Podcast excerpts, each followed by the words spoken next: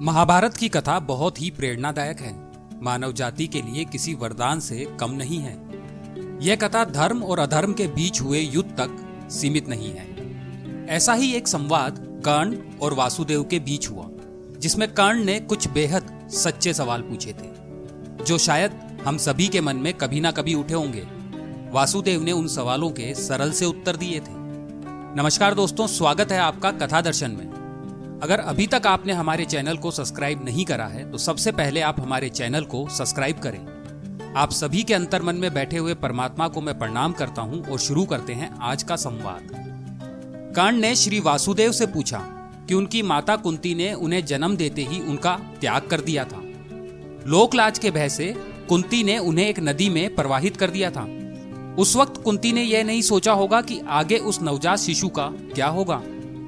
उन्होंने दूसरा सवाल मधुसूदन से पूछा, मैं जन्म से क्षत्रिय था, फिर भी द्रोणाचार्य ने शिक्षा के अधिकारों से वंचित रखा।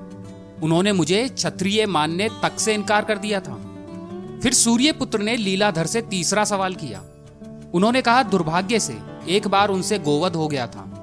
जब तीर दागा तो गलती से उस तीर के मार्ग में एक गाय आ गई थी। भगवान परशुराम ने भी उन्हें एक भीषण श्राप दे दिया। कि जब उन्हें अपनी विद्या की सर्वाधिक आवश्यकता होगी, तब वह अपनी विद्या भूल जाएँगे। उन्होंने मुरलीधर से अपना चौथा सवाल किया। उन्होंने कहा कि द्रौपदी ने स्वयंवर में, भरी सभा में सबके सामने उन्हें अपमानित किया, क्योंकि वो कुलीन राजघराने के राजा नहीं थे। क्या समाज में योग्यता और परिश्रम का कोई मूल्य नहीं है?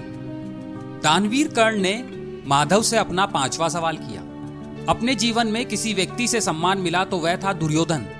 इस ऋण को चुकाने के लिए उन्होंने युद्ध में अपने प्राणों की आहुति भी दे दी। लेकिन क्या मित्रता का ऋण चुकाना कोई अपराध है? क्या उसकी मदद नहीं की जानी चाहिए जिसने कभी हमारी मदद की थी?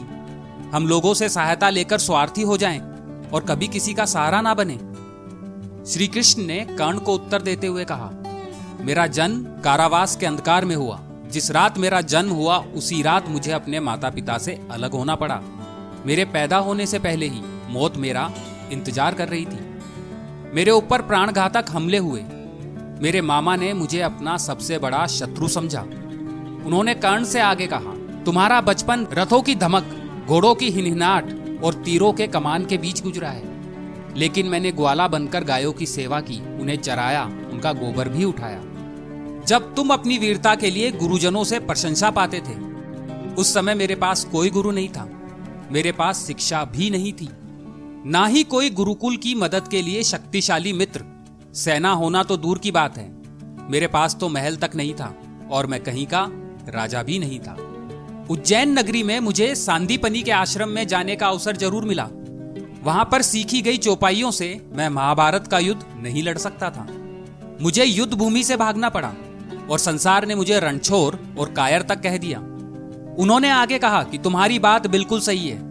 तुमने द्रौपदी का स्वयंवर नहीं जीता, परंतु फिर भी तुमने अपनी पसंद की लड़की से विवाह किया। इसके ठीक विपरीत मेरे जितने भी विवाह हुए, वे सभी राजनीतिक कारणों से हुए। उनमें वे सभी स्त्रियाँ सम्मिलित है जिन्हें मैंने राक्षसों से बचाया था। मुझे तो उसे ही छोड़ना पड़ा जो मेरी आत्मा में बसती थी। अंततः मेरा प्रेम अधूरा ही रहा। उन्होंने कहा, यदि दुर्योधन युद्ध जीत जाता तो विजय का श्रेय तुम्हें ही मिलता। लेकिन धर्मराज युधिष्ठर की जीत का श्रेय केवल अर्जुन को मिला और कौरवों ने मुझे अपनी हार के लिए उत्तरदायी ठहराया।